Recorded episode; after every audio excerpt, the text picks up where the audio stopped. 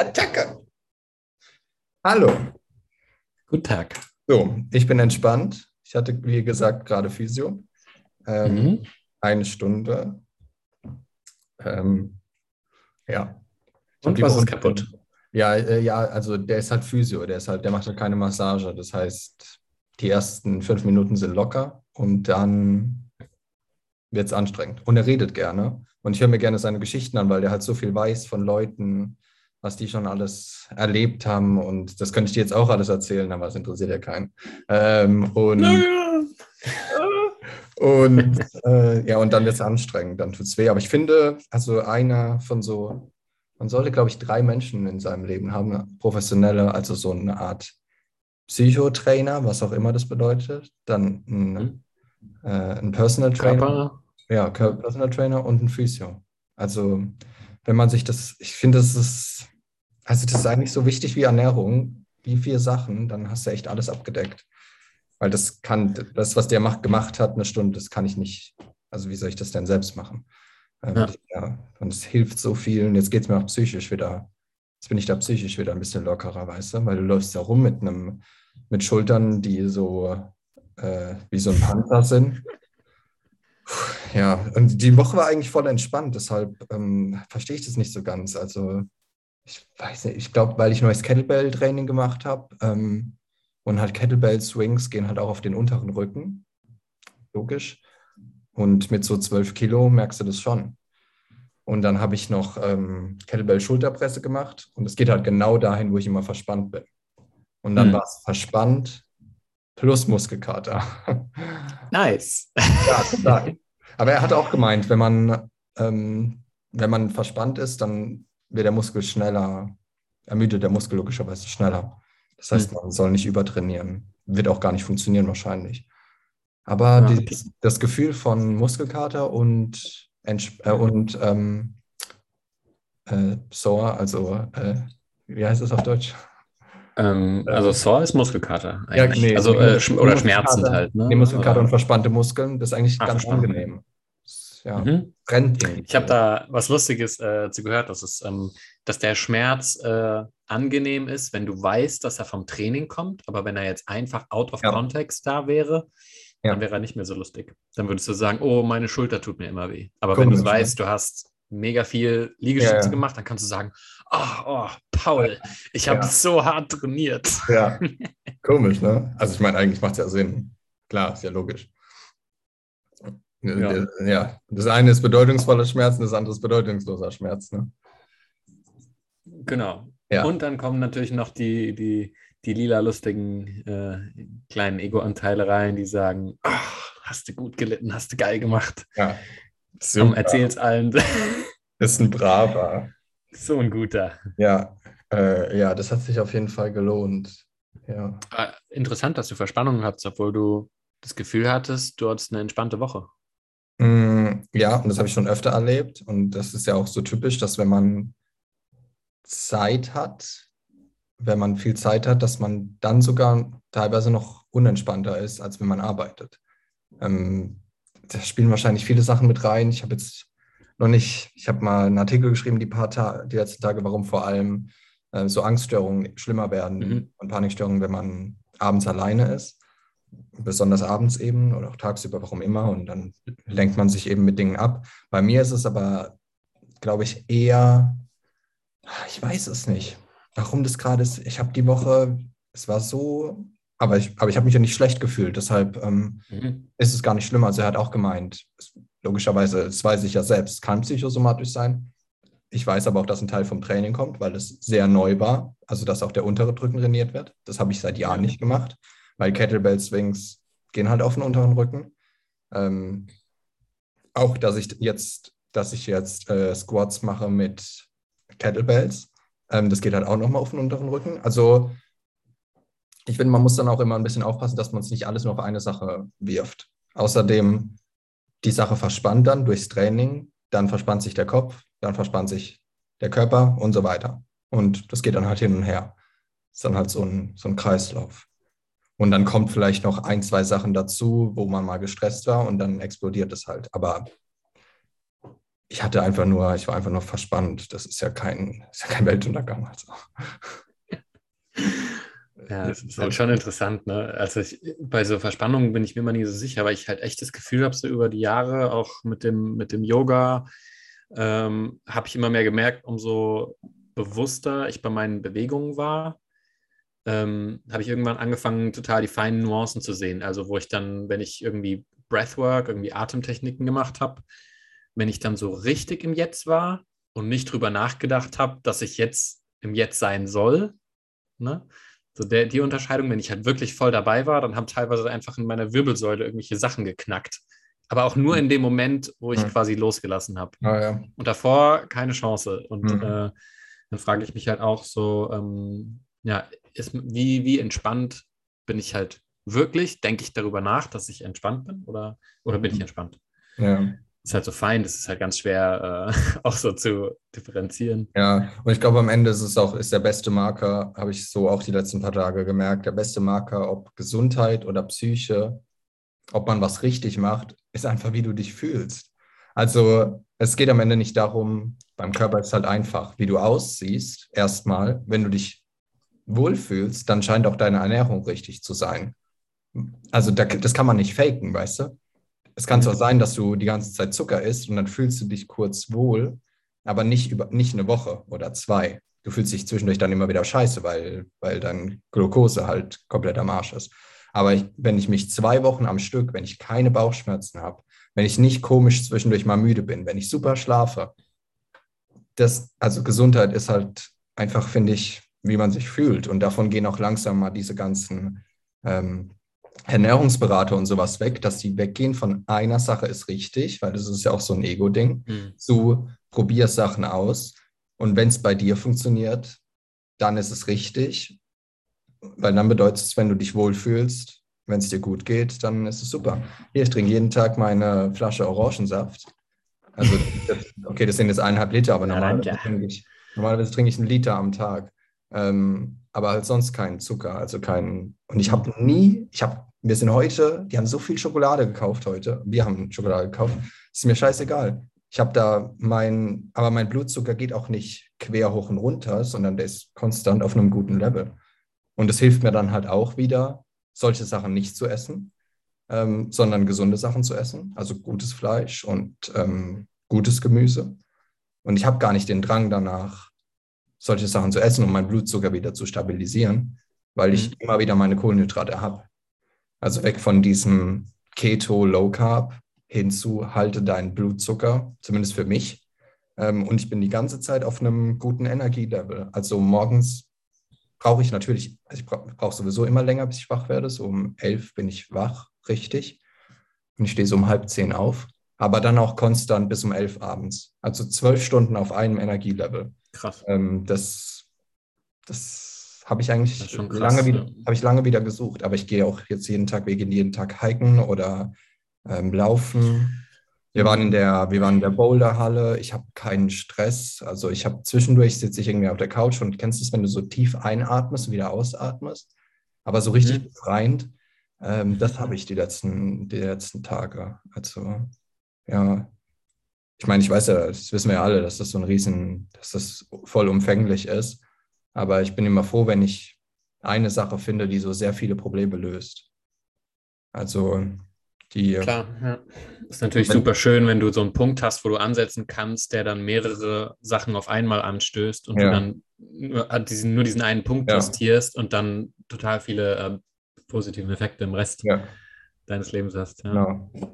Ja, ähm, ach ja, äh, Omega 3, 6, 9 nehme ich noch. Hm, nice. Das sind eigentlich die einzigen Kapseln, die ich, die ich nehme. Ähm, ja, man kann das Label nicht lesen, aber ich glaube. Ähm, die sind da, von hier, ich glaube, auch egal. Ja, wir sponsern auch nicht, deswegen. Ähm, morgen kommt äh, ein Freund von mir hier nach Madeira und der ist äh, Personal Trainer, der kennt sich ein bisschen aus. Also vielleicht, nice. machen, wir, vielleicht machen wir mit dem mal eine, so eine Ernährungssportfolge. Finde ich auch spannend. Mhm, klar. Weil der nimmt auch am Tag ein paar Pillen immer und der ist, das ist dieser Histamin-Typ, der auch der selbst, ne?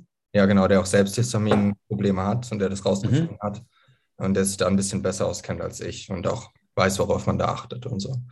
Wo ich, ähm, ja, ist echt interessant. Mit Histamin hatte ich ja auch ähm, oder habe vielleicht auch noch Probleme, aber bin da einfach hm. nicht fein genug eingestellt. Aber hm.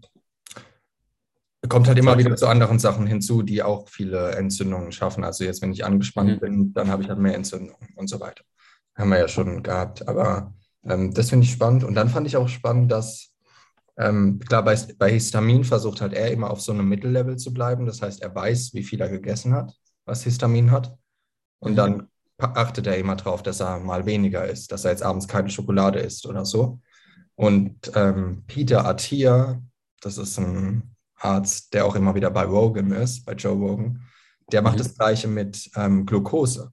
Also der hat so ein, so ein Ding am Arm und es misst immer seinen Glukosespiegel und er versucht halt immer in der Mitte zu bleiben. Ah, wo, wo, schon wieder die goldene Mitte, wie bei allem, die, äh, ja, es ist halt immer das Schwerste, ähm, in der Mitte zu landen, egal wo, ob es jetzt Histamin, Glucose, Stress, Chaosordnung und so weiter ist. Ähm, aber die Mitte ist immer am, ist immer am gesündesten. Ist immer so eine Mischung zwischen Übertreiben und Untertreiben. Ich bin mal gespannt, wo das hingeht, wenn die ähm, Tracker, also ich meine, Fitness-Tracker sind ja jetzt schon überall und auch so diese Biofeedback-Tracker ähm, werden ja immer mehr, man hört immer mehr davon hier und da an Ecken, werden die gesponsert. Ich bin schon mal gespannt, was das dann, also in welche Richtung das dann geht. Ähm, ne, weil du kannst dann irgendwann halt alles an dir optimieren, wo du dann sagst, okay, mein Blutzuckerspiegel und mein Histamin muss alles eingependelt sein. Und wenn du es dann zu sehr ähm, zu einem Ego-Ding, zu einem Fokuspunkt machst, wo du sagst, wenn das, das ist das Thema, das ist mein Thema, wenn ich das im Griff habe, dann ist alles gut. Und dann stresst man sich über das Thema. Und äh, also ich bin mal gespannt, wie das so auf die, auf die Psychen dann wirkt, weil hm. die Psyche halt noch viel feiner funktioniert, glaube ich. Ja, auf jeden Fall. Aber es ist aber immer noch besser, als gar nicht drauf zu achten. Also ähm, ich kenne so ein paar Psychiater, die sich da ein bisschen dagegen wehren, gegen diese Selbstoptimierung. Ich kenne aber auch welche aus dem Bereich, die sagen, besser als nichts. Also gerade so competitive zu sein. Die Tage war eine hier, die hat auf der Apple Watch, ähm, stellt jeder tagsüber sein Ziel ein, was Schritte angeht. Und dann guckt, sieht man halt, ob die anderen ihre Schritte gelaufen sind. Ähm, dies, das ist tief in uns verankert, so äh, wettbewerbsmäßig mit anderen zu sein und auch zu wollen, dass andere sehen, dass wir es auch geschafft haben. Also deshalb funktionieren ja auch, ähm, funktioniert Personal Training und Therapie auch so gut, weil man, oder Coaching, weil man will, dass man was erreicht hat bis nächste Woche. Also ja, ich, also ich finde es find gar nicht verwerflich. Ich denke ja auch drüber nach. Ähm, ich werde dann ist aber ja auch Accountability, ne? Das ist ja ganz klassisches voll. Thema. Also Natürlich. Accountability. Aber es ich denke, du brauchst halt, es hilft dir, solange es dir hilft. Ne? Also ja. es, wenn du halt ähm, sage ich mal, theoretisch genug Ego-Arbeit irgendwann gemacht hast, je mehr du davon dann, gemacht hast, umso weniger. Beeinflusst dich das nicht mehr, das ist ja scheißegal. Ja. Also Aber, selbst wenn es dich ein bisschen beeinflusst, bringt es dich immer noch nach vorne. Also ist doch super. Genau, also wenn es hilft, wenn's einem, wenn einer ein Gefühl hat, da, das, das, das ähm, tut ihm irgendwas Gutes, äh, ist ja nice, ne? Wenn man ja, die Möglichkeit voll. zumindest hat. Und steigert halt auch das Gefühl von Verantwortung, weil man die ganze Zeit auf seine Uhr sieht, das muss ich machen, das muss ich machen. Also die, die, Tage habe ich so ein bisschen verglichen zwischen jetzt in meinem Leben, jetzt habe ich ziemlich viel Verantwortung und mhm. vor sieben Jahren, da hatte ich gar keine. Ähm, und so mein, es haben sich halt logischerweise noch sehr viele andere Faktoren geändert, aber wenn, wenn ich das so vergleiche, man kann es nicht vergleichen, weil weil es zu komplex ist, aber es ist schon, ich hätte gerne, dass ich es nur darauf reduzieren könnte, aber ich kann es zumindest auf Verantwortung und Selbstfürsorge reduzieren. Also so heute habe ich zum Beispiel, ich musste heute, bevor ich einen Klienten hatten, hatte, musste ich noch einkaufen gehen. Also wir mussten schnell runterfahren ins Dorf, ähm, schnell wieder hoch, äh, dass ich wieder da bin, dass wir halt genug Essen haben, weil die anderen unterwegs waren und unser Kühlschrank ist leer und die kochen jetzt. Ähm, wir sind zehn Leute und dann wäre halt nichts gar gewesen. Dann musste ich Verantwortung für den Klienten übernehmen dann musste ich Fürsorge, Verantwortung für mich übernehmen, Physio und jetzt hier noch. Ähm, aber obwohl ich, obwohl das so ein bisschen, also es fühlt sich einfach gut an, weißt du, es ist so, man hat was zu tun und nicht sinnlose Sachen. Also man hilft anderen und sich selbst. Ähm, das ist sehr befriedigend. Und vor ein paar Jahren hatte ich einfach gar keine Fürsorge für irgendeine Gruppe auch nicht für mich selbst. Ich hatte überhaupt keine Verantwortung. Ich musste ein paar, musste ein bisschen studieren, das hat mich aber nicht wirklich interessiert. Ähm, ich wusste auch nicht, wohin damit. Das war halt das Schlimmste. Ähm, dass, dass ich gar, gar nichts, gar nichts hatte, was, was ich damit tun wollte. Ähm, ja. Ja, das ist also, interessant, so ein Thema. Ne? Ich habe auch, ich erinnere mich noch, ähm, ich glaube, vor fünf Jahren habe ich ein, äh, ein Mädel gedatet und die war auch Psychologin und ganz engagiert in allem Möglichen. Mhm. Ähm, und die hat mich dann auch irgendwann gefragt, so im, im Dating-Kontext, so ja, und ähm, ach, und du engagierst dich quasi, äh, also nirgends so ungefähr, oder, oder mhm. bist nirgends irgendwie so involviert in eine Gruppe, in Gruppenarbeit und so weiter. Und das ist mir bis heute ähm, hängen geblieben und ähm, ich kann es auch erst so die letzten Jahre irgendwie äh, schätzen lernen, weil ich das Gefühl habe, dass andere Sachen erst funktionieren müssen, bevor man halt überhaupt Verantwortung übernehmen kann. Mhm. Also man muss halt erst lernen, für sich Verantwortung zu übernehmen, bevor man Verantwortung für andere gescheit übernehmen kann. Oder ja. Nein, man übernimmt ja nicht wirklich Verantwortung für andere, aber ja. ähm, für seinen Teil der eine Rolle in anderen Leben spielt. Und das erhöht auch so ein bisschen den, den Respekt, den man dann vor sich selbst hat. Also das habe ich jetzt die Tage auch hier gemerkt, wo ich, wo schon wieder die Gruppendynamik anders ist und wo auch wieder Menschen da sind hier im Haus. Wir leben halt, es ändert sich halt teilweise jede Woche oder alle zwei Wochen. Wo ich wieder gemerkt habe, dass bei denen, bei denen ich merke, dass sie keinen Respekt vor sich selbst haben, dass wir automatisch auch keinen Respekt vor ihnen haben und dass es dann eher abrutscht in so eine, ähm, Bos, in so, ja, ein relativ boshaftes, nicht boshaft, aber in eine sehr, auch nicht toxisch, aber es ist eine, es ist eine eigenartige Gruppendynamik dann irgendwann. Also es geht dann in Richtung Ausgrenzung. Ähm, mhm. Und ja, also es ist schon spannend, da auch mich selbst zu beobachten, weil ich dann auch merke, wie, ähm, ja klar, wenn du dann jemanden dann anderen, genau, ja, ja. Ja, also wenn ich dann, also vor, bei ihm merke ich halt, da habe ich einfach keinen Respekt vor ihm, ähm, aber auch weil ich merke, dass er es nicht vor sich selbst hat. Und dann kann ich den, ich kann den ja nicht erzwingen. Also ich kann den Respekt nicht erzwingen und er kann mich nicht zwingen, ihn zu respektieren. Ähm, er kann mich zwingen oder er kann mich zwingen, vorzugeben, dass ich ihn respektiere, aber was würde es bringen? Ähm, würde ihm auch nicht helfen. Ähm, ja. Und das ist dann ein bisschen interessant, weil es dann so hintenrum losgeht und weil dann die, die Hierarchie sich komplett verschiebt zum Gunsten derjenigen, die respektiert werden. Immer. Also das ist so da bist du dann, da bist du der bist Boss. Du nützlich. Ja. ja, also da bist du wirklich der Boss und dann kannst du auch mal sagen, nein, heute gucken wir jetzt nicht den Film, weil alle entschieden haben, ich gehe immer so auf Demokratie hier, weil ich weiß nicht, wie ich es anders entscheiden soll. Ich will jetzt kein Tyrann sein. Deshalb frage ich dann halt immer. Das ist auch tricky, ne? Weil, weil ja, du könntest halt ja theoretisch, geht es ja gar nicht mehr um Gründe, wenn du der Boss bist. Du könntest nee, könnte quasi ich könnte theoretisch einfach sagen. Ja. ja, und da rutsche ich auch ein bisschen ab zwischendurch und dann denke ich mir, okay, jetzt aber aufpassen, frag alle ähm, weil ich dann merke, wie ich dann zu so einer Art Tyrann werde. Und dann sage ich, nein, jetzt entscheiden es alle ähm, und nicht ich.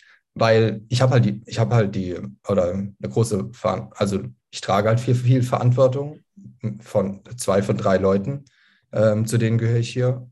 Und dann fühlt sich das halt auch, dann fühlt man sich auch ein bisschen wichtiger und dann muss man aufpassen, dass man nicht, oder ich will aufpassen, dass ich nicht abrutsche. Ähm, gleichzeitig wird aber einfach gemacht, was, was man sagt. Also ja. wenn ich dann, ich sage dann halt direkt, nein Leute, hier wird nicht telefoniert, weil wir hier im Wohnzimmer sind. Ähm, kümmert euch bitte darum, dass wir, keine Ahnung, ähm, dass wir später genug Holz haben. Achte bitte darauf, dass das Holz nicht nass wird, sonst frieren wir heute Abend. Ähm, macht das Licht vom Auto aus. Habe ich gesehen, das Licht war an. Sonst ist die Batterie leer und wir kommen hier nicht weg. Der nächste Supermarkt ist es dauert drei Stunden zu Fuß. Also aber Marius. Da, da bin ich, ja, aber ich bin ja dann auch hilfreich, weißt du? Hm. Also erstens, ja, weil ich selbst Sachen, also weil ich halt selbst auch manchmal einkaufen muss. Ähm, und ich will nicht, dass wir nächsten Tag kein Essen haben, kein Holz haben und so. Das ist auch egoistisch. Aber ich ziehe halt dann die einfach einen dann einfach mit. Ähm, mhm. Aber man respektiert mich trotzdem, weißt du? Also entweder gerade. Ja produktiver für die Gruppe, ne? Ja, irgendeiner muss sich ja darum kümmern. Genau. Irgendwer ja. muss ja die Verantwortung übernehmen, sonst ist es ja ein ruderloses Schiff. Und wir ja. wissen alle, was mit ruderlosen Schiffen passiert. Uh, nicht gut. Siehe jetzt. Äh, ja, aber das ist, ähm, ja, das finde ich eigentlich ganz, finde ich eigentlich ganz spannend, wenn man es schaffen will, respektiert zu werden, sich um sich selbst zu kümmern in jeglicher Form, um sich selbst zu respektieren und dadurch dann den Respekt von anderen zu gewinnen. Und wenn ich den Respekt von anderen gewinne, habe ich halt auch eine Stellung in der Gruppe, die halt sehr mh, hm, vorteilhaft ist. Genau, sie ist halt sicherer, ne? Ja. Also, also du brauchst dir keine Sorgen zu machen, dass, ja, genau, du brauchst dir keine Sorgen zu machen, dass die Gruppe dich mal ausstößt. Oder ja. weniger Sorgen, ne? Es ist ja immer noch ein externes ja, Objekt im Prinzip, dein Status, das sich ändern kann wie der Wind nach Umständen. Aber es ist ja trotzdem hilfreich, ähm, also ich meine, das ist ja eine Anerkennung für, dein, für deinen Nutzen in dem Moment und der gibt dir ja. dann Serotonin und genau. dann muss man halt aufpassen mit dem Ego, dass das Ego sich ja. da jetzt nicht anhaftet und sagt, oh Marius, du bist jetzt der Boss. Ja, ja und man hat auch so ein bisschen den Schutz von der Gruppe. Also ich wüsste, wenn irgendwas wäre, dann würden die mir den Rücken halten, weißt du? Und das merke ich auch immer wieder. Also ähm, kleine Situationen, wo dann, wo ich dann merke, dass ähm, dass man da auch für mich da ist. Also eben jetzt, Physio hat jetzt 40 Euro gekostet. Ich habe irgendjemanden gefragt, ob, ob man die, mir die 40 Euro leihen kann, kein Problem. Ähm, andere werden dann so subtil ausgestoßen ähm, und von der Gruppe äh, ausgegrenzt und vernachlässigt. Und da wird dann gesagt, lass das mal nicht erwähnen, lass mal so irgendwo hinfahren, ohne es zu sagen. Nicht jetzt unbedingt hier, aber es gab es schon. Ähm, aber ich finde es immer spannend, das zu beobachten, weil darauf achtet man ja eigentlich nicht, wenn man in einer Gruppe ist und dann auch selbst zu gucken, was dann mit mir passiert. Erstens mal, was mit mir passiert, wenn ich mich ausgestoßen fühle, aber das kenne ich halt aus der Vergangenheit. Und jetzt zu sehen, was passiert, wenn ich mich nicht ausgestoßen fühle, sondern wenn ich mich selbst respektiere und die Gruppe respektiert mich und wie, was der Vergleich ist zu früher. Und der ist halt immens. Also das ist halt ein, ein riesen, ein Riesenunterschied. Auch vom Wohlbefinden her. Nur vom Wohlbefinden her. Klar, was sonst. Das, ja, das ist ja alles so, unsere, unsere Empfindung, unsere Wahrnehmung ist ja alles, was wir haben. Ja. Und dann, ja, krass. Also ich meine, es ist natürlich auch super interessant, so dann zu sehen, warum, also gerade wenn man dann so jemanden im direkten Umfeld hat, wo man irgendwelche Frustrationen, Wut oder keinen Respekt oder sonst irgendwas hat, irgendwelche äh, abstoßenden äh, Vibes, sage ich mal. Ist halt super interessant, irgendwie rauszufinden, so, welcher genaue Teil davon stößt mich quasi ab, weil der ja dann noch in mir ist. Mhm. Und ähm, ja, das ist echt. Äh, Was meinst du damit? Naja, also ähm, wenn ich an einem anderen was sehe, wo ich sage, ja, das finde ich total abstoßend, zu dem Punkt, oh. wo es mich emotional triggert, dann ähm, ist es ja irgendwo ein Hinweis oder, oder mhm. fast ja. schon ein Geschenk für einen selber, wo man sagt, naja, wenn du da dann richtig hinguckst, findest du da was. Ja, und auch wenn jemand was zu dir sagt und du fühlst dich angegriffen, dann ist da irgendwas, was mhm. denkt, dass es wahr sein könnte. Nee, was ein Problem damit hat, dass derjenige das gesagt hat und du hast es nur noch nicht akzeptiert. Also ich kenne ein paar Leute, die werden, äh, äh, die sind nicht geoutet und die werden als schwul bezeichnet und die drehen dann komplett durch. Also die werden richtig rot dann und werden dann wütend. Ähm, ist aber ein super Hinweis darauf, dass das noch angenommen werden muss. Mhm. Ja. Da gibt es aber noch ganz viele andere Dinge. Also zum Beispiel, wenn dich jemand Idiot nennt, dann ist deine größte Angst, dass er recht haben könnte. Wer weiß. Ich weiß gar nicht. Also ich weil, ja, weil, weil vielleicht, drauf an, ne? weil vielleicht verhältst also, du dich ja wirklich wie ein Idiot und derjenige zeigt dir das nur. Ja. Kann ja sein. Und dann denkst du auf einmal, oh fuck, aber natürlich kannst du es nicht annehmen, weil das wäre ja viel zu schmerzhaft. Ja, Akzeptanz ist halt immer der Königsweg, ne? Also. The King, it's the King. It's the King's Road. Akzeptanz und Gewissenhaftigkeit, wieder mal. Ja, was aber Gewissenhaftigkeit kommt nach Akzeptanz. Was? Würde ich jetzt. Weil ohne Akzeptanz, ohne Akzeptanz kannst du gar nicht gewissenhaftig handeln. Ja, okay. Also die. Du musst ja erst realisieren, was ist, und dann kannst du mit dem, was okay. ist. Handeln. Was ist das Problem? Genau. Ja, ich muss zuerst das Problem als Problem erkennen. oder zu, mich zumindest davon trennen. Also ich bin immer wieder beeindruckt, wenn meine Leute irgendwie meinen Kurs oder so machen und sagen dann, ey, ich wusste gar nicht, dass da so viele verschiedene Anteile in mir leben. Ja, gut, du bist halt nicht nur eine Sache, du bist halt 100 verschiedene Sachen. Es reicht aber, wenn du 20 davon erkennst und äh, einer hatte so ein ganz schönes Bild von, von einer Kommode und ähm, da ist der ganze Schrott immer in einer Schublade drin und die platzt halt irgendwann, weil man da immer alles reinstopft und man checkt gar nicht, dass man mehrere Schubladen hat. Und jetzt kann, kann man das endlich mal in die anderen Schubladen sortieren. Weißt du, ah, das ist innerer Kritiker. Okay, der kommt jetzt mal da rein. Ähm, oh, das ist ein negativer Glaubenssatz, der kommt da rein. Positiver Glaubenssatz kommt da rein. Ähm, aber, dann ist man, aber dann ist man der Schrank, ne? Dann, dann bist du der Schrank und die Sachen in den Schubladen sind irgendwelche ähm, Aspekte oder irgendwelche Dinge, die man in sich trägt. Ja, ich glaube, das wäre jetzt zu viel Meta-Story, wer jetzt ja, der Schrank ist und wer die Schublade ist. Weil, der, weil dann ist da halt auch noch äh, sowas wie Bewusstsein und inneres Kind. Das hm. steckst du ja nicht in die Schubladen. Also Bewusstsein umgibt dann den Schrank und das innere Kind ist natürlich nicht in diesem Schrank drin. Ähm, also Schubladen oder den würde ich eher als was Kognitives sehen, wo man kognitive Muster einsortiert mit dem Zweck, sie als Muster zu erkennen. Weil das ist ja der erste Weg.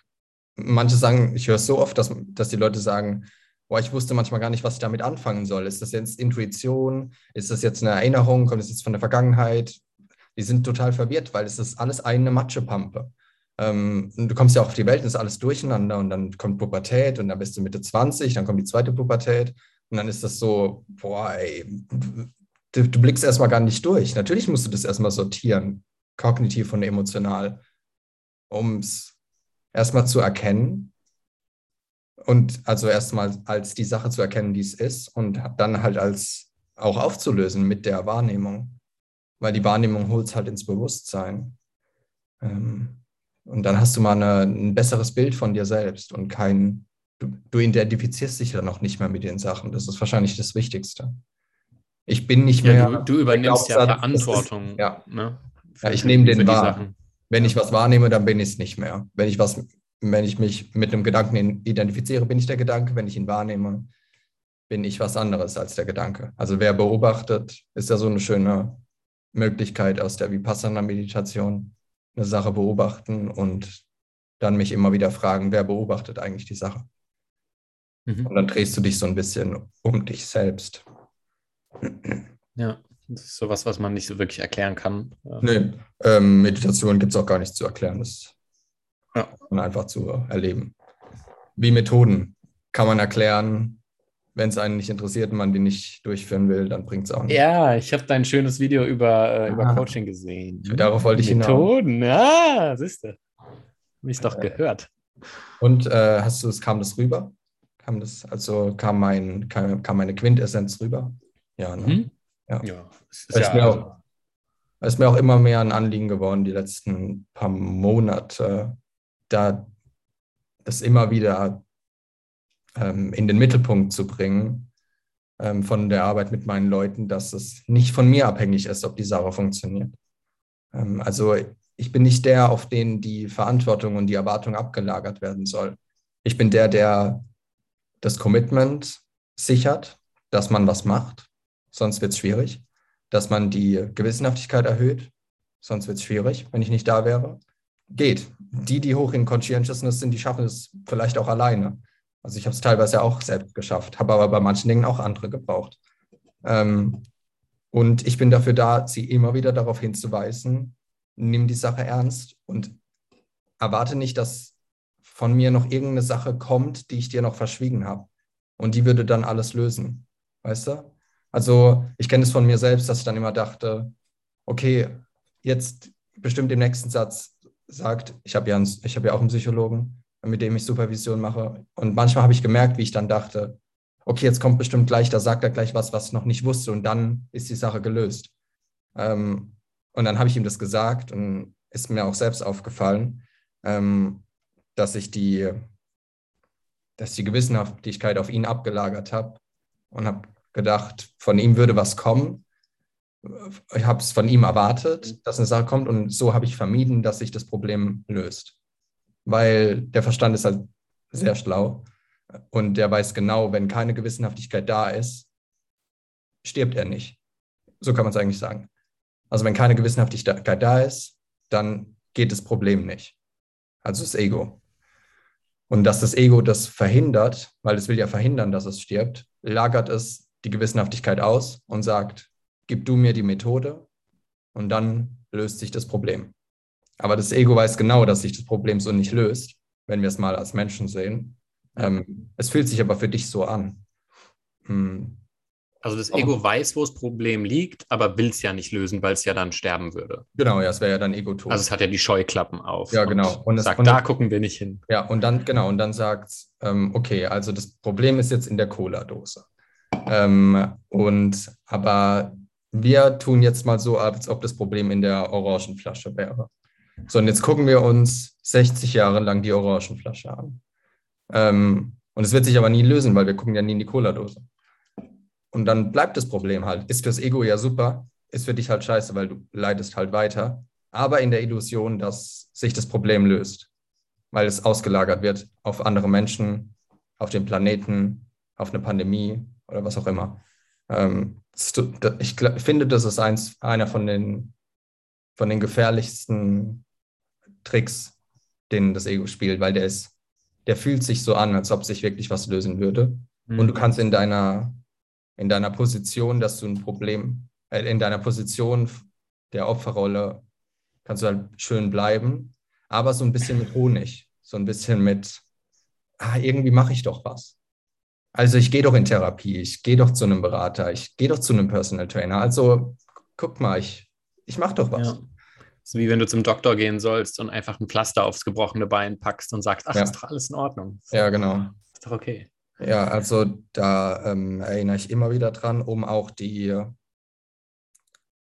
äh, um auch die Enttäuschung mhm, zu Erwartungen und Enttäuschungen, ne? Ja, weil ja. wenn die nicht, die wird halt nie erfüllt, logischerweise, weil von mir ja nichts kommen kann. Es ist ja schon alles da. Also die Gewissenhaftigkeit ist ja in dir. Ähm, ich das muss ist auch sehr zen.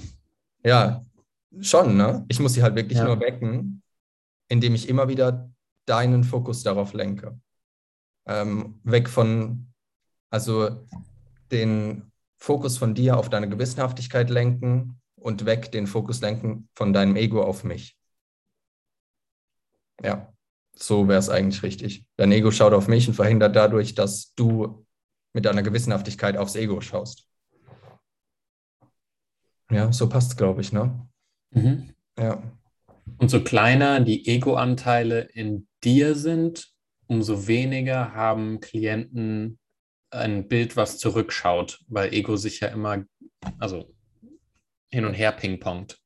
Das heißt, äh, deswegen gehen ja viele dann eben zu irgendwelchen äh, buddhistischen Lehrern, um Buddhismus zu lernen, ähm, weil die einfach schon in der, ich sag mal, Ego-Arbeit oder so, hm. äh, so weit sind, dass da gar nichts zurückgeworfen wird. Die gucken einfach Ach, in die Leere quasi. Jetzt weiß, was du meinst. Du meinst, wenn jetzt mein Ego ganz groß wäre, dann würde ich natürlich auch sagen, oh, ich kann dir helfen, ich bin dein Befreier. Ähm, ja. Ich kann dich von deinem Problem befreien, weil ich ja so ein guter äh, Berater bin. Ähm, und dann fühle ich mich ja auch total wichtig und dann verhindere ich ja auch. Genau. Ich ah, würde also, sofort Gründe finden ja. und, und dich angucken und sagen, ach, guck mal, den selbstabsorbierten Ego-Typen. Mhm. Deswegen klappt das nicht. Ah, ich gucke jetzt da drüben hin. Mhm. Aber ja. die, die Effizienz von dir kommt dann auch dadurch, dass, dass äh, das Ego eben ähm, weiter unten ist. Ja, das heißt, meine Ego-Arbeit führt eben letztendlich auch dazu, ob die Leute erfolgreich sind oder nicht. Ja, weil ja dann dein Ego mhm. Nicht im Weg steht, ja. sondern allerhöchstens vielleicht noch oder weniger und meins ja. dann vielleicht noch höchstens, aber ja. das hat halt nichts, woran es sich greifen kann. Ja, ich nehme mich halt komplett raus aus der Gleichung. Also ob es am Ende funktioniert oder nicht, liegt halt nicht an mir, sondern an dir. Ja. Aber Ego will halt, dass ich derjenige bin, der dich befreit hat, der dir geholfen hat. Klar, das Ego braucht ein Problem, das braucht einen Gegner, es braucht, ein, äh, braucht irgendwo was im Externen, was es verantwortlich machen kann. Ja. Deshalb ist, glaube ich, auch ganz gut, dass, dass ich das auch bei mir selbst merke, ähm, wann die Dinge bei mir funktionieren. Und das ist nur bei Gewissenhaftigkeit und nicht, wenn ich von anderen erwarte, dass sie mir helfen. Mhm. Weil so kann ich es so dann auch anderen, so verstehe ich es dann auch, dass es bei anderen genauso ist. und verhindert, dass ich in die gleiche Ego-Falle tappe. Was viele ähm, bestimmt machen. Ich meine, ist ja unbewusst, aber. Ähm, ist ja auch nicht einfach, ne? Ich meine, man hat ja die Tendenzen und ja. ähm, gerade wenn man dann irgendwie auch Popularität gewinnt, äh, es ist ja nicht immer so einfach zu sondieren. Da hatte ich gerade einen coolen, ähm, das ganz, also Ego versucht, Verantwortung nach außen abzuwälzen und selbst übernimmt Verantwortung. Ist ja ungefähr so, ne? Also wenn man aus seinem Selbst agiert, dann ähm, interagiert man ja wirklich aus seinem wahren Sein mit mhm. der Welt. Und das Ego will ja genau das nicht, sondern will ähm, Verantwortung woanders suchen, aus, außerhalb von einem selbst. Also in Geldumständen. Das ist das Lustige an der deutschen Sprache, das ist so nah an der Wahrheit. Also außerhalb mhm. von einem selbst, außerhalb vom Selbst.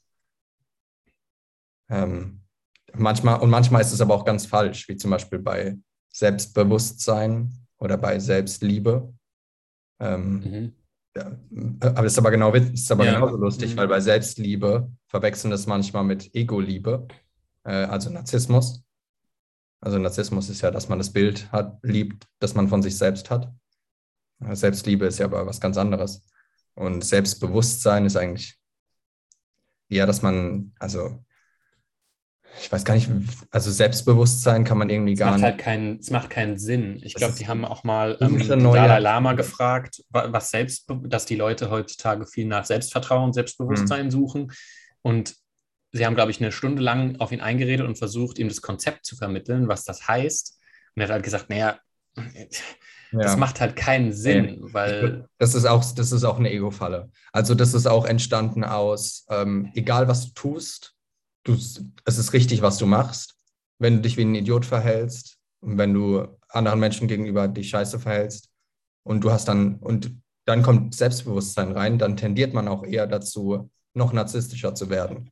Also wenn du zum Beispiel ein Chef bist, der seine Mitarbeiter drangsaliert und ähm, trainierst dann dir mehr Selbstbewusstsein an, wirst du noch narzisstischer und dann noch schlimmerer, tyrannischer Chef.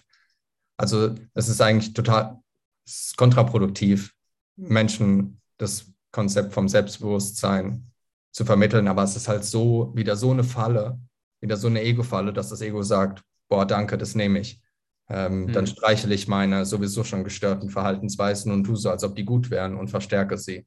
Aber ähm, Nütz, nützlicher wäre so Ego-Bewusstsein, ne? dass man halt ja. sich den Teilen bewusst ist und ins Bewusstsein ruft, ja, und die, die, die, die nicht, ja, die, die, genau, die, die nicht gut sind. Also die, die hinderlich daran sind, dass man das erreicht, was man erreichen will. Aber Ego und Selbst kämpfen halt die ganze Zeit einen Kampf um Leben ja. und Tod, wie Harry Potter und Voldemort. Ah, ich habe gehört, ja. wir gucken, äh, gucken Film am Sonntag. Ja, wir gucken Film. Ähm, wir, gucken hier, wir gucken hier im Haus schon jeden Tag jetzt Potter und beim zweiten, den finde ich, der ist von der Symbolik her am stärksten. Deshalb den bei den anderen. wenigsten gerne. Bei den, ja. Mhm. Aber er ist am krassesten mit Schlange, Keller und so weiter. Mhm. Ja, ähm, Phoenix und Zacker. Ja, das ist halt unnormal. Also bei den ersten zwei ist sie durchgedreht, was Symbolik angeht. Bei drei, vier hat sie dann sehr viel Füllmaterial genommen. Das, da kann man nichts reininterpretieren, weil das halt einfach für die Story ist. Ja.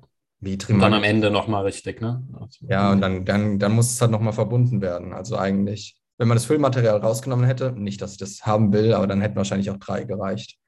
Deshalb finde ich aber den ersten, zweiten so krass von der Symbolik. Drei. Ich glaube, wenn sie es in drei gepackt hätte, dann hätte es einen viel zu sehr weggeklatscht wahrscheinlich. Ja, ja. Nee, das geht gar nicht. Wäre auch nicht rübergekommen. Ja. Fünf ist nochmal krass, finde ich, Symbolik. Dicht. Die letzten drei sind nochmal krass, aber die, die, der zweite ist halt spannend, weil es so eine typisch mythologische Symbolik ist. Ähm, also mal gucken. Ich, ich finde ja manches auch erst raus, wenn ich darüber rede. Also ich denke da ja vorher nicht drüber ja. nach. Es ist ja alles in uns gespeichert. Also deshalb lesen siebenjährige Kinder Harry Potter Bücher, wo die noch gar nicht, gar kein Interesse am Lesen eigentlich haben. Aber kollektives Unbewusstsein ist halt schon gespeichert in den Kindern und klickt halt immer, wenn sie was lesen, was ihnen, mit ihnen resoniert. Und sie verstehen es ohne es gelernt zu haben. Also ohne, ja, ohne es zu verstehen. Ne? Also sie ja. verstehen es auf einem Level, was nicht bewusstes Verstehen ist, sondern es klickt halt ein. Und auf einer ganz komischen Art und Weise. Also ich habe ja irgendwie als Kind, ich glaube, also zwischen 50 und 100 Mal König der Löwen gesehen.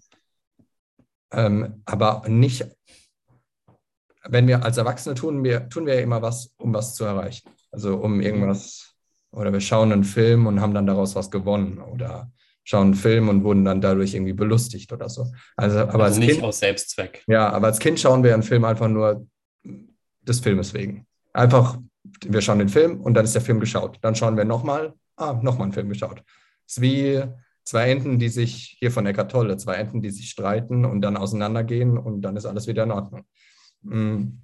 Und das ist halt so spannend, weil das hat als Kind so eine Qualität von Archetypen und kollektives Unbewusstsein wird geklickt und wird aktiviert, aber ohne Ego.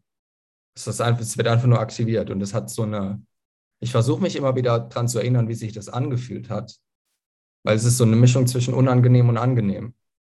Also es ist so, du guckst König der Leben und es ist irgendwie so, boah ja, ich verstehe es nicht, was er meint mit da draußen das dunkle Land, da darfst du nicht hin und alles, was die Sonne küsst, das ist dein Land. Das verstehst du ja nicht mal als Erwachsener bewusst. Aber als Kind klickt es irgendwie. Du denkst irgendwie, ja, okay. Ja, da sind ja dann auch Gefahren, ne? Da sind ja, genau. als Kind auch dann schon Gefahren, wo du aber ich weißt, weiß, da sind welche. Aber ob du das als Kind überträgst, das weiß ich halt nicht. Ob du dann, ob die Filme dir dann was lehren, ob die Filme dann in deinem Unterbewusstsein, ich meine, dein Unterbewusstsein weiß es ja schon.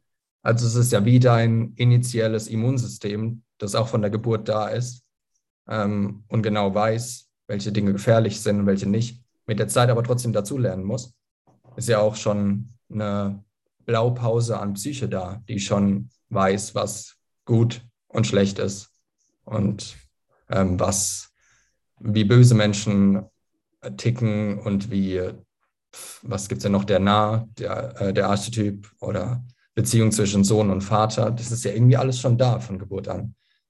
Aber ich meine, uns Menschen gibt es halt auch seit 400 Millionen Jahren, also natürlich ist das schon da. Es wird ja immer weitergegeben. Und gleichzeitig ist halt auch Potenzial schon da. Das ist halt, das ist halt auch, es ist irgendwie alles schon da. Also die Tage wieder was gesehen ähm, von einem Psychologen, der dann auch gesagt hat, während wir ähm, also Potenzialentfaltung bedeutet eigentlich, sich mit Dingen zu konfrontieren, die unangenehm sind, auf dem Weg zu etwas, was wir für erstrebenswert halten.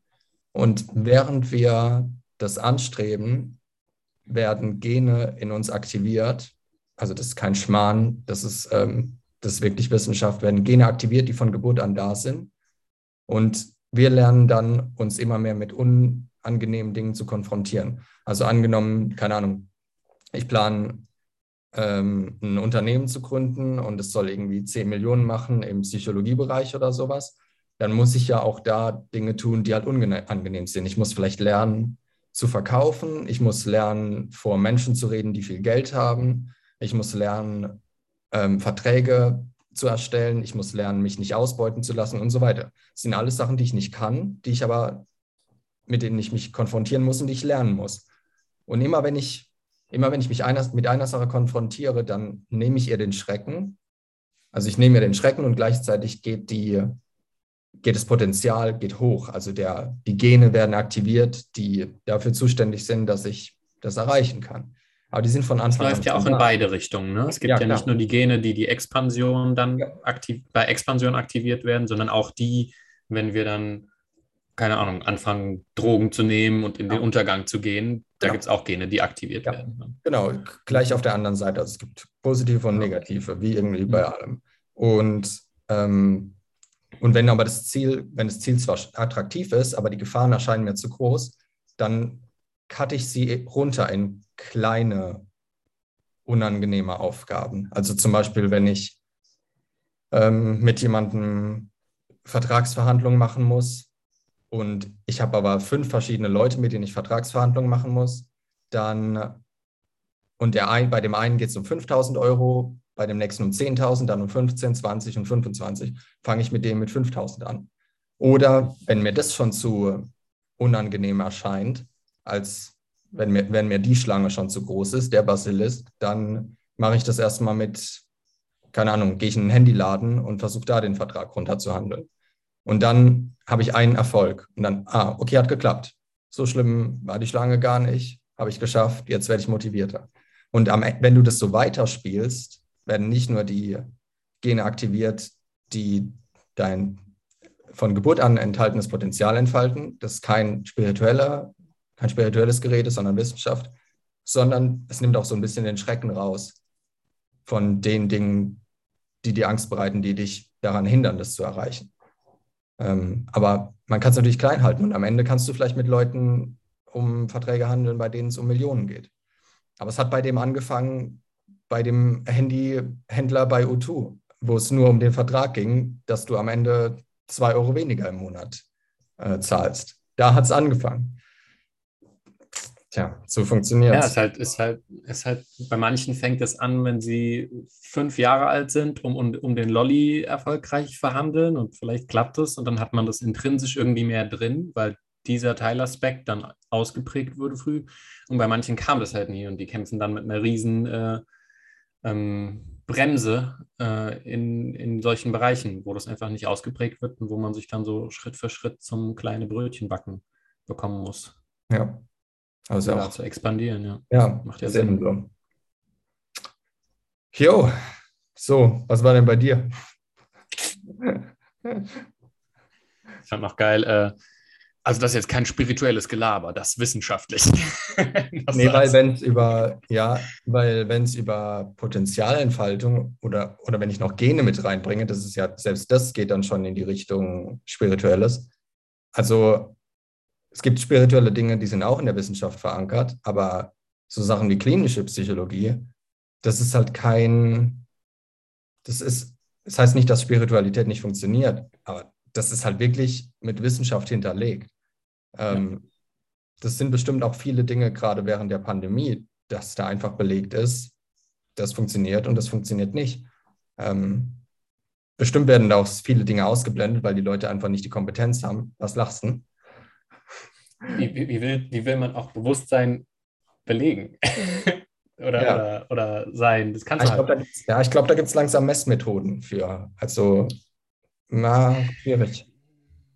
Ich habe, ich habe so ein paar Dinge gehört, aber hm, schwierig. Also so vom entfernten, ja. ja. Ich frage mich halt, ob man, also ich meine, zum Beispiel haben wir auch das Problem, dass wir Teilchen, also in, in Quantenphysik, äh, alles in Teilchen unterteilen, aber du kannst halt Raum nicht belegen. Und wirst du nie belegen können, weil der Raum einfach nur äh, die einzige Eigenschaft ist, dass er Teilchen enthält. Und das heißt, es geht nur um die Relation zwischen den Teilchen, die den Raum beschreiben, aber nicht belegen und auch nicht irgendwie erfassen können. Mhm. Schon tricky. Aber ähm, ja, ich habe auch lustige Themen. Ja, schieß los. Ich habe alles durch. Ich habe vom äh, alles durch. Hast du jetzt alles äh, durchgeballert? Nee, also da waren. Ich hatte eigentlich nur eine Sache auf dem Schirm, aber die habe ich schon gesagt. Ja, ich habe noch, ähm, ich habe vom Huberman das, äh, hast du den auch schon geguckt, den Gratitude? Ähm, nee, ich wusste, du guckst den, deshalb habe ich es äh, nicht geguckt. Ich habe mich die Woche gefühlt wie so ein, ich muss das noch abarbeiten, das abarbeiten, äh, mit zweifacher Geschwindigkeit Podcast und Hörbücher gehört, okay, abgehakt, abgehakt, abgehakt. Aber vielleicht, das hab ich, vielleicht habe ich mich deshalb so ein bisschen gestresst gefühlt. Jetzt macht Sinn.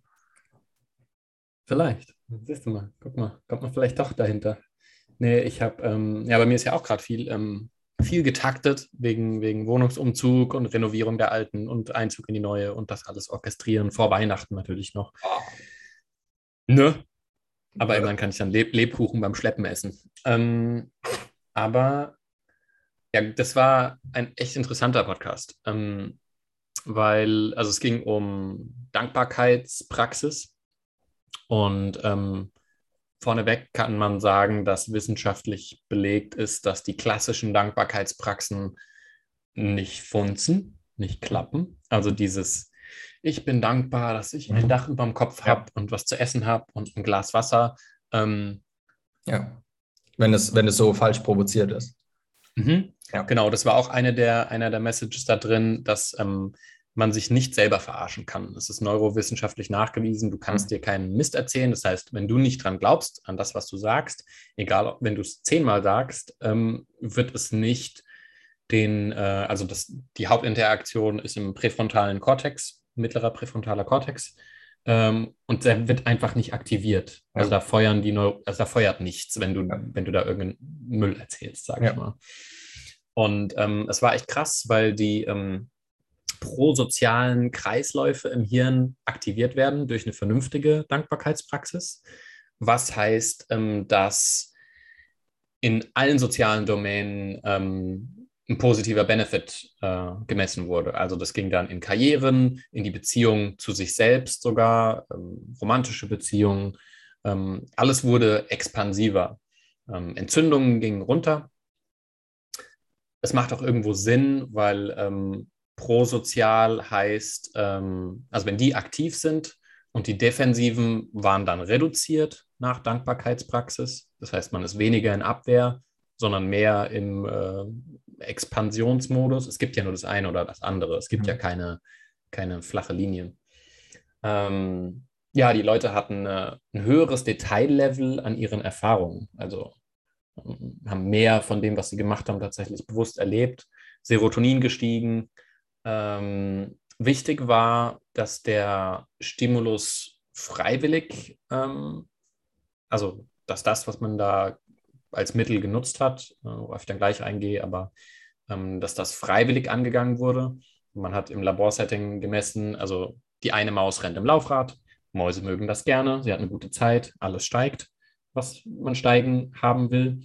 Die Maus nebenan ist in einem Rad, was ähm, quasi abgeschlossen ist und die muss immer laufen, wenn die freiwillig laufende Maus laufen muss.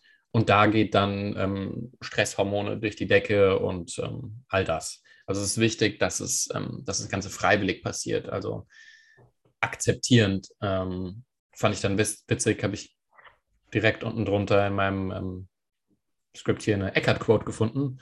Äh, accept, then act, um, ähm, whenever the present moment. Vielleicht sollte ich auf Deutsch machen. Hm? Mhm. Akzeptiere, dann handle was auch immer der gegenwärtige Moment beinhaltet, akzeptiere es, als hättest du es gewählt. Ah, ja. Das wird dein Leben auf wundersame Weise umwandeln. Mhm. Und es ist dann lustig, das in so Studien belegt zu sehen, wo, mhm. äh, wo genau das im Prinzip erfasst wird. Ähm, ja, und es ist interessant. Also der präfrontale Kortex ähm, setzt ja in Kontext, was im Leben passiert. Das heißt, er wertet im Prinzip, ist das was Gutes für uns oder ist das was Doofes für uns? Ähm, und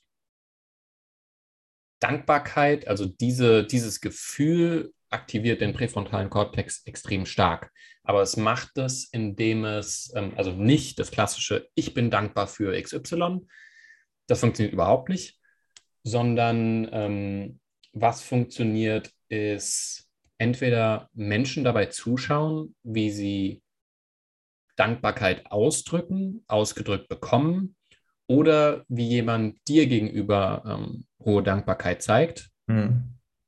Also wenn ich jetzt sage, oh Marius, hm. vielen, vielen Dank mhm. für das und, und du merkst, dass es ein ähm, aufrichtiges, äh, mhm. aufrichtiger Dank ist, das ist auch essentiell in den Studien gewesen. Ja. Ähm, und dann geht, geht all das hoch. Ähm, was natürlich dann auch Sinn macht, dass man dann automatisch ja, in der sozialen Hierarchie aufsteigt, wenn du in der, also du bist jetzt in der Berufsprofession, wo vielleicht ab und zu mal jemand sagt, äh, hey, das hat mir voll geholfen, vielen Dank dafür. Und wenn du merkst, okay, das hat wirklich was bei denen gemacht, Serotonin geht hoch, ja. Entzündungswerte gehen runter. Ja. Schön. Ja, und ist ja auch voll gesund, äh, Dankbarkeit in der, in der Gruppe zu haben, weil so hält es so ein bisschen die Beziehungen zusammen. Also ich spüre dann, dass du Dankbarkeit verspürst und das verbindet uns beide ein bisschen. Mhm. Also ja, es ist ja authentisch, es ist ja eine ja. Verbindung wirklich, es ist ja hatte, kein Ego, du kannst nicht ego wirklich dankbar sein. Ja, ich hatte das das letzte Mal, glaube ich, als ich jemanden in der, äh, einem Hobo, also Hobo ist ja, ähm, wie heißt es auf Deutsch? In einem Obdachlosen. Zigeuner. Ah. Nee, Obdachlosen. Okay. Ach so, einen meinst du, okay. Samar. Ist nicht mehr politisch korrekt. Mm. Oder? Ist das noch politisch korrekt? Nee. Marius. Was denn? Ach so. Stimmt. Ich bin ja gar nicht politisch korrekt. Ähm, ja. Doch abgefahren dazu. Nee, nee, ich mag nur das Wort Hobo, finde ich eigentlich ganz gut. Ich weiß gar nicht, was es bedeutet. Homeless Boy oder so? Homeless Buddy, Hobo? Mein Physio ist mit U. Hm? Buddy ist mit U geschrieben. Ja, also ich denke, Hobo? Hobo. Er sagt immer Hobo. Jedenfalls habe ich demjenigen zwei Euro gegeben. Der hat es zuerst nicht gemerkt. Und dann hat er reingeguckt und dann hat der, der hat fast angefangen, also ich glaube, der hat angefangen zu heulen. Und dann habe ich fast angefangen zu heulen. äh, und dann ist mir plötzlich aber auch bewusst geworden, ja. wie wenig das für mich ist und wie viel das für ihn ist. Und dann mhm. ist mir bewusst geworden, wie viel ich in meinem Leben habe, wofür ich dankbar sein kann. Weißt, also, weil die Dinge werden ja unsichtbar, wenn sie selbstverständlich sind und du siehst sie gar nicht mehr. Du ja, hast halt ein Tablet, hast einen Laptop, du wachst aber nicht auf und denkst, ach Gott, ich habe so viel. Das ist ja, das wäre ja komisch. Dann hättest du ja Demenz. Bisschen lustig schon, wenn man ja, jeden voll. Morgen aufwacht ja. und sagt, oh. mir geht's so gut. Nee, die Dinge sind halt einfach normal. Aber wenn du merkst, dass sie für andere nicht mehr normal sind, dann sind sie plötzlich besonders. Ist das richtig? Hat er das so gesagt? Mhm. Es, ich glaube, ja. Es ist, ein bisschen, es ist super, also es ist so ein bisschen so eine Gratwanderung da zu differenzieren. Also ich habe mir noch aufgeschrieben, ähm, dass es Sinn macht, weil jemand, ähm, also wenn jemand dankbar für was ist, was du gemacht hast, bekommst du ein positives Feedback dafür, dass du irgendwann expandiert bist. Weil du hast ja wirklich ah. was Gutes ah, nur ja. gemacht. Ich bekomme zurück, du was expandiert. Ja.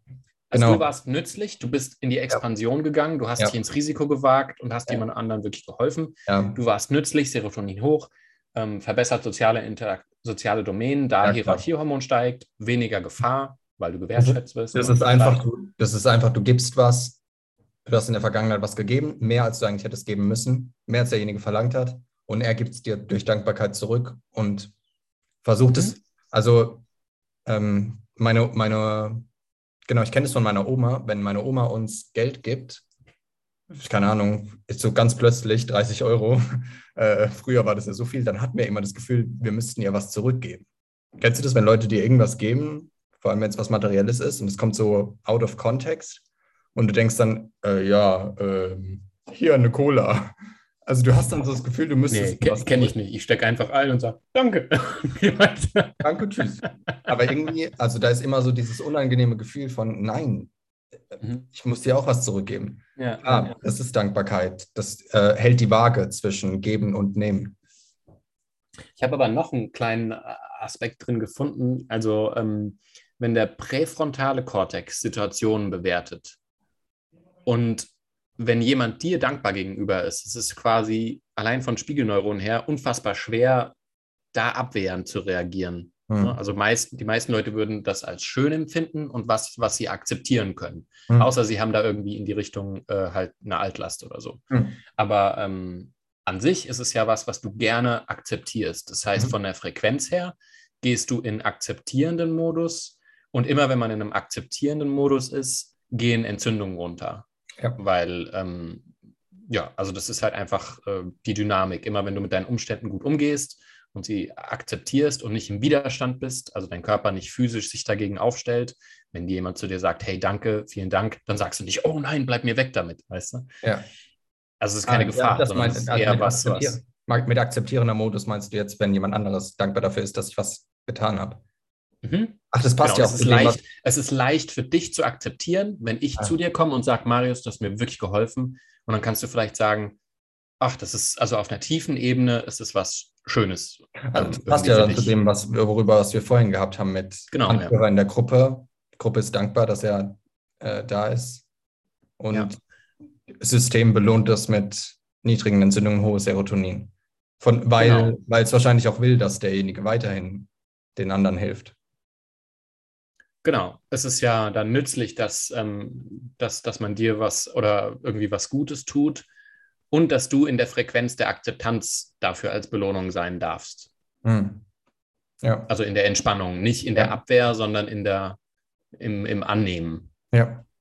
Und dadurch geht es dir dann besser und du kannst weiter Aufwärtsspiralen machen, weil du ja nützlich warst. Ja. Cool. Mhm. Und dann, was war noch? Ähm, ah, das war auch interessant. Thema Geschichten. Ähm, gleiche Geschichte, gleicher Herzschlag. Die haben eine Studie gemacht, wo sie Leute ortszeit unabhängig in Räume gesetzt haben, ihnen die gleiche Geschichte vorgespielt, äh, gezeigt haben. Und sie hatten ähm, extrem ähnliche Herzmuster. Auch interessant. Mhm. Mhm. Ähm, also auch jetzt bei diesen Dankbarkeitsgeschichten, die, die Idee ist dann, wie man das bei sich umsetzt. Es reichen in den Studien bis zu fünf Minuten. Huberman hat gesagt, zwei, drei reichen auch völlig, wenn man eine Geschichte hat, wo man sagt, okay, man merkt, ob jetzt über Spiegelneuronen oder durch eine Direkterfahrung, man merkt, man spürt Dankbarkeit von jemandem anderen an dich. Also jemand ist dankbar dir gegenüber. Ja. Du stellst dir die Situation vor. Ja. Und dann Ach, ich soll mir die nur imaginär, ah, ich soll die imaginär halten. Ja. Entweder so, also du brauchst halt eine Geschichte. Du brauchst entweder eine, die dich betrifft. Du kannst aber auch ein YouTube-Video angucken, wo du irgendwas hast, was in dir per Spiegelneuronen das Gefühl der Dankbarkeit, ähm, nicht, dass du dankbar bist, aber dass du merkst, ach, da ist ein Mensch jetzt richtig dankbar für ja, irgendwas. Ich glaube, das geht so in Richtung Meta-Meditation. Kennst du das?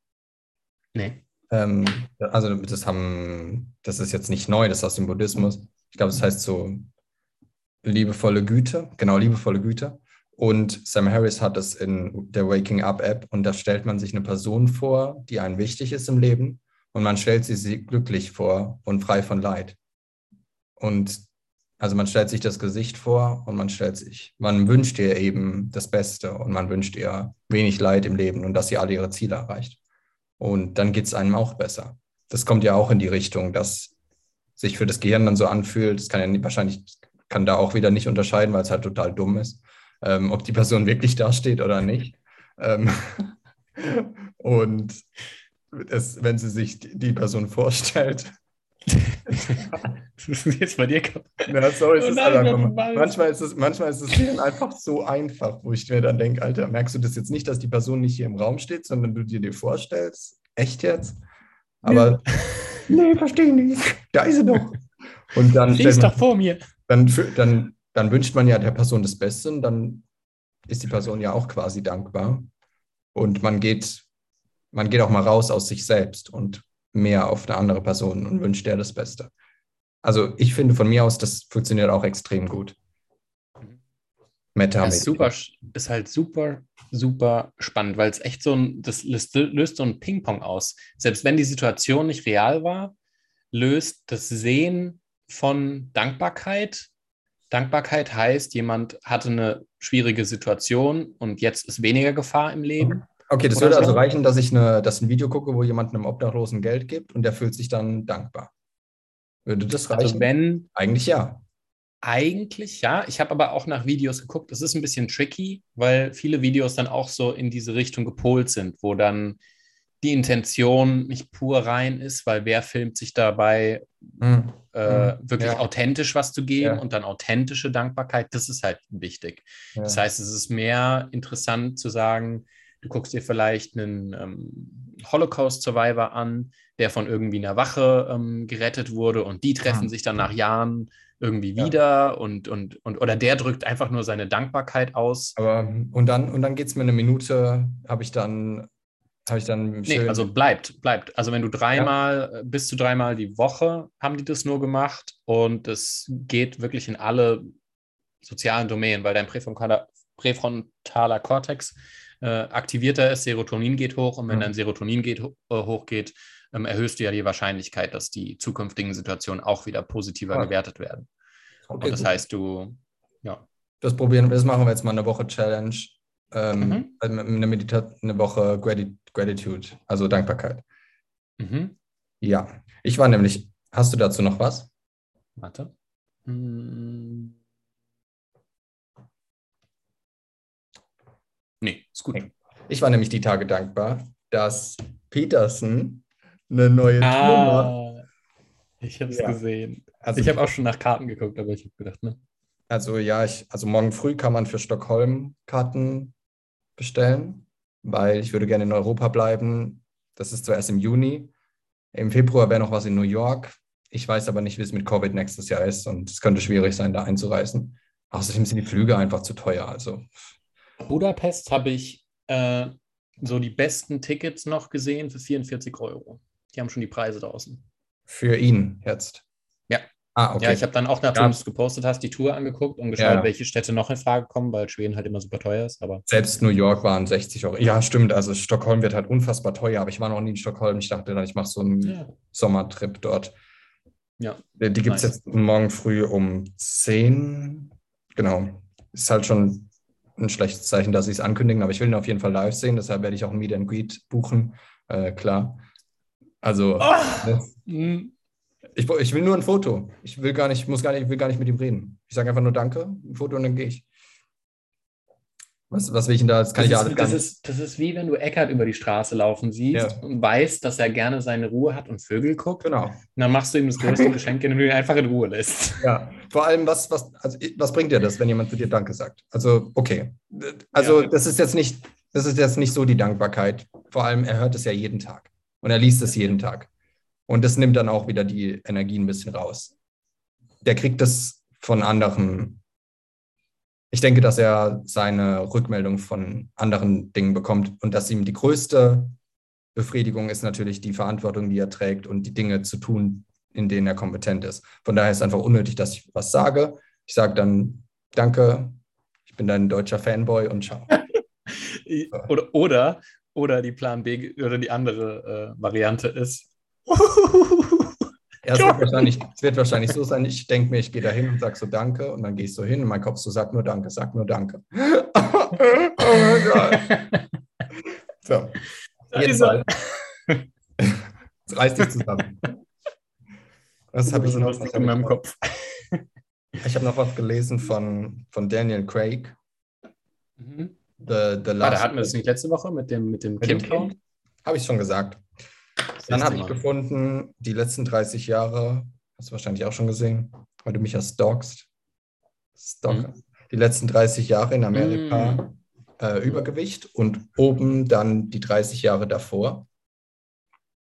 Also das unten ist die letzten 30 Jahre Übergewicht und das oben. Siehste, ich wusste gar nicht, dass es 30 Jahre ja. das Fenster war. Genau, weil das war steht nicht sichtbar. Nee, es steht einfach nicht drauf. Aber also das rote ist 30 bis 35 Prozent Body Mass also Index. Und lila ist 35 Prozent plus. Und oben ist 10 bis 15 Prozent. Es ist halt echt die Frage, woher das kommt. Also klar, kann man jetzt, kann man sagen, das wäre nur. Naja, du siehst, du siehst es lokal auch, ne? Das ist die Redneck Area, die ja. da so besonders rot ist. Also ja. das sind ja die ganzen Südstaaten, mit, äh, die noch am längsten mit der Sklaverei und so weiter drin waren. Das heißt, da Fall. ist viel, äh, viel Unbildung und keine Schulen ums Eck und mit dem Kajak mit einer Schrotflinte auf dem Fluss jagen. Ja. Mm, ja, dann gibt es halt noch so ein paar Sachen, wo man das halt, wo man das ablesen kann. Also vor allem, dass wir, also es gibt halt so, es richtet sich vielleicht auch an Temperaturregulation. Also man sagt mittlerweile, dass wir, das ist jetzt schon wieder was Neues, dass kalte Duschen eigentlich nicht so gut sind, dass es eher gut ist, dass wir uns erhitzen, also dass wir, dass uns warm ist und nicht kalt ein Teil davon. Es ist, nie eins. Mm, dann habe ich noch ja, die Luftqualität natürlich, Samenöle sowieso. Mm, klar, Zucker ist immer dabei, hat wahrscheinlich hat auch dazu beigetragen, aber ich denke, die Öle sind am schlimmsten, weil die halt bei McDonalds und sowas gefuttert werden und die werden halt im Körper im, im tiefen Fett gespeichert. Will ich gar Samenöle nicht. waren, das hat kurz die Connection ein bisschen gesponnen. Samenöle soll man nicht. Ja, Samenöle auf keinen Fall. Also Seed Oils sind das ja wie Olivenöl. Äh, Im Englischen ist das dieses Canola. Ja.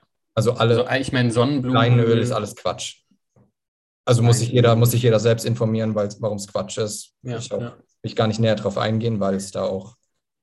Es ist halt auch schon zu schwer, da einseitig. Ich meine, es ist halt cool, dass man sieht, okay, da geht es jetzt auch, auch wieder Richtung, naja, man weiß es halt nicht eindeutig, weil es gibt ja, ja auch genau. Leute, die sagen Olivenöl, yippie, ja, meinetwegen. Also ich bin dabei, Vegetable Öls streiche ich raus. Ich bin nur bei mhm. Butter. Mhm. Ja. Ich bin nur bei Butter, nicht mal Margarine. Mm, ja, dann so Kleinigkeiten. Kalt duschen, die Penner. Ja, das nehmen die uns jetzt auch noch. Ja. Und Milch haben sie mir wieder gegeben, weil das ist anscheinend doch nicht so schlimm. Ach Gott, hör doch auf.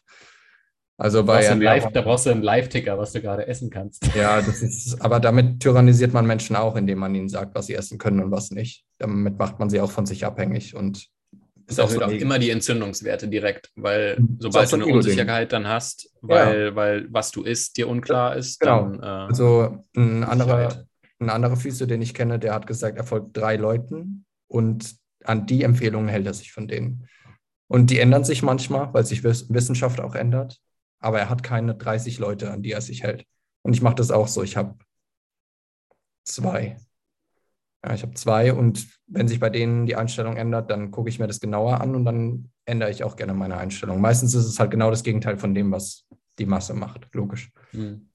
Also ähm, da habe ich noch EMFs, also elektromagnetische Wellen, Leitungswasser, habe ich noch die letzten Tage so eine, so eine kleine Liste von jemandem, den ich vertraue.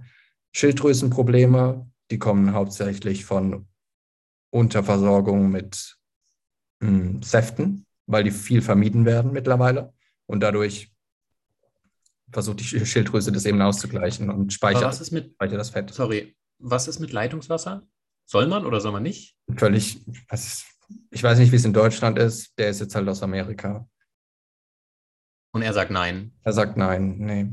Weil es, also Deutschland geht, ja, es geht ja teilweise durch Rohre, die halt schon 150 Jahre alt sind. Es ist zwar gut, wenn es im Klärwerk ist, aber bis es bei dir ankommt, ist es, kann es schon durch, kann es schon völlig durch Eisen und durch Schadstoffe verseucht sein.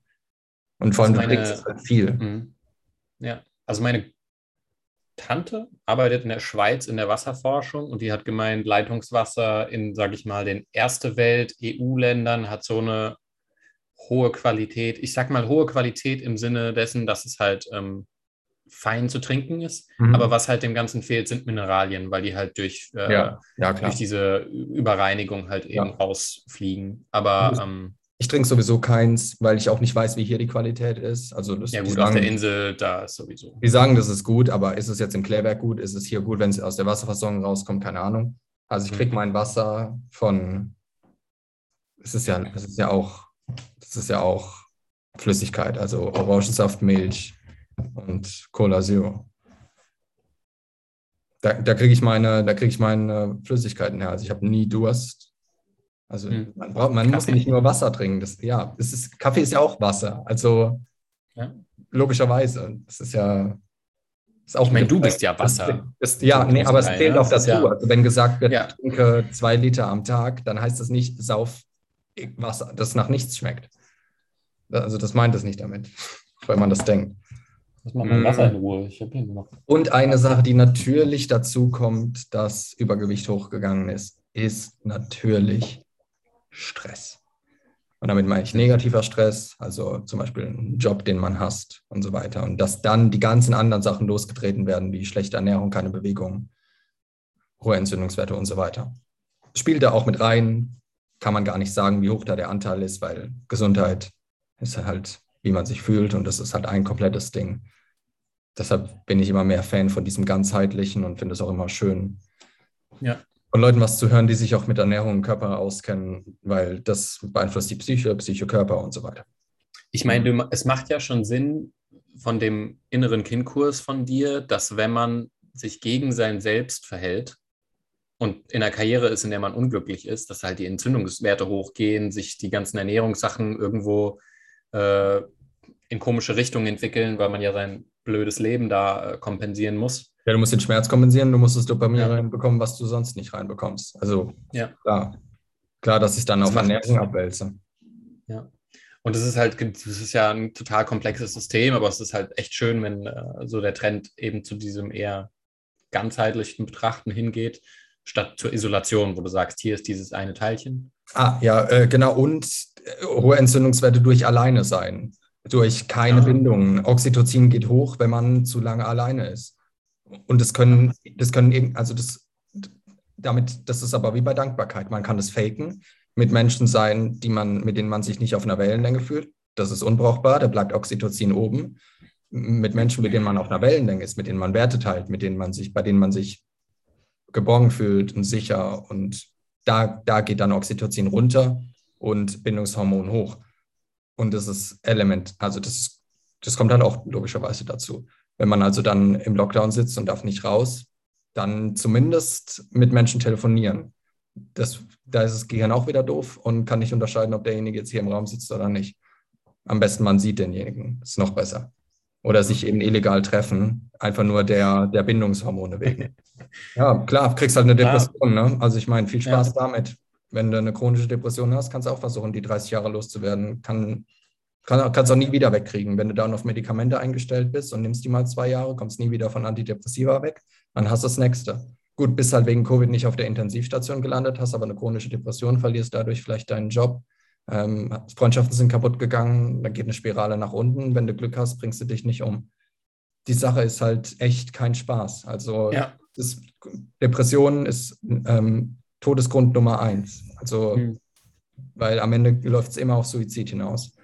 Würde ich und, nicht auf die leichte Schulter nehmen. Ja, ja, und auch diese, ähm, also diese Psycho, also diese psychologischen Lasten, die man da aufbauen kann, die müssen sich ja dann auch nicht unbedingt nur final im Suizid ausdrücken, sondern auch wenn die sich über die Ernährung ausdrücken und dich halt langsam töten, ja, also oder oder ja, über schlimm. sonstige Kompensatoriken, ja, dann noch bist schlimmer, du einfach ja. eine, eine, wandelnde Leiche, die ja. ähm, immer unglücklicher wird ja. und ähm, Hast halt eine lebenslange ja ich meine, das ist aber auch an jedem irgendwie, äh, also das, das, ist ja auch ein bisschen unterschiedlich, ob du jetzt extrovertiert oder introvertiert bist, wie viel Bedarf du quasi hast, dich mit Leuten zu verbinden, dauernd, würde ich denken. Ja, eine Tendenz auf jeden Fall.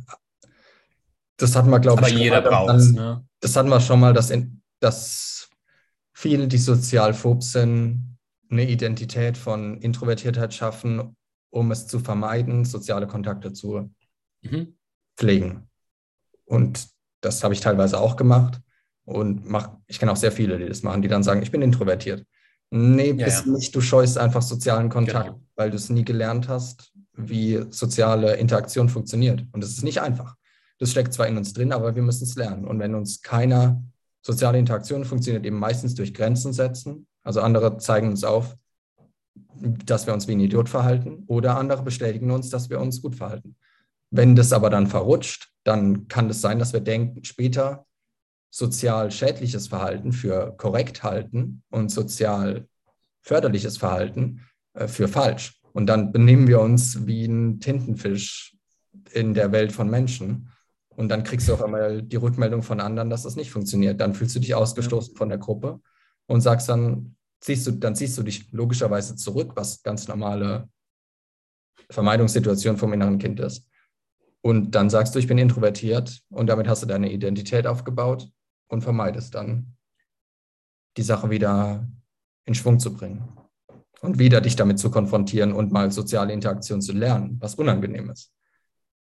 Weil also du, würdest sagen, kleine Tendenz äh, in, in die eine oder andere Richtung ja, genau. vielleicht, genau. ja, aber so aber sobald man quasi äh, sozial sich so zurückzieht, dass man eigentlich äh, weitgehend alleine oder mit extrem wenigen Kontakten ist, dann ist es eigentlich eher sehr wahrscheinlich, dass es ein Schutzmechanismus ja. einfach Introvertiert ist. sein heißt einfach nur, dass du deine Energie auffüllst, wenn du alleine bist. Und da reicht es, wenn du eine Woche die ganze Zeit unter Menschen warst.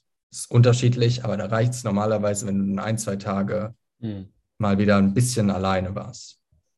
Introvertiert bedeutet einfach, dass der dass dein Kopf nicht mit dem Input umgehen kann, den er aufgenommen hat von Menschen, was er tun muss. Und das kann er nur, wenn er in Stille ist.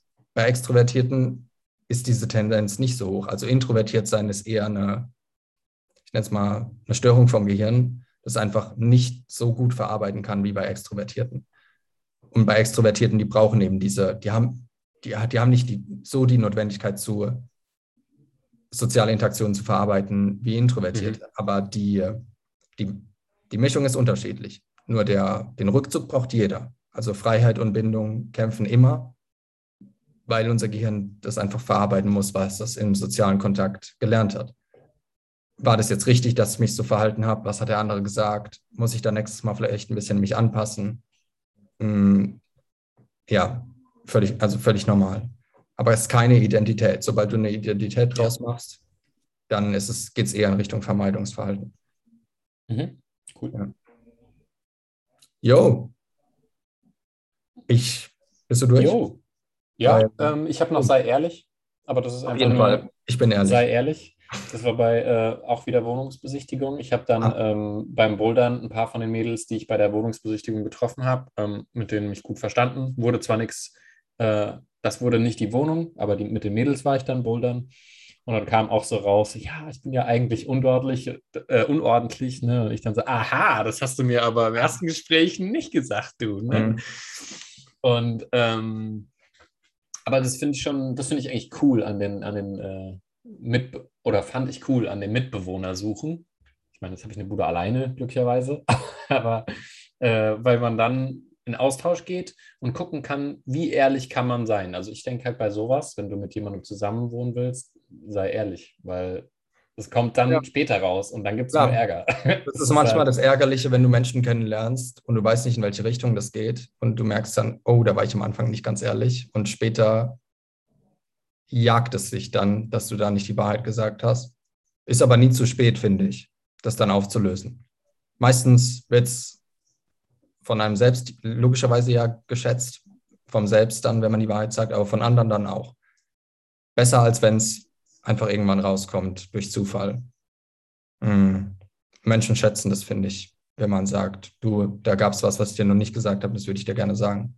Da muss man eben mit den Konsequenzen leben, wenn derjenige dann sagt, keine Ahnung was, derjenige die Konsequenzen rauszieht.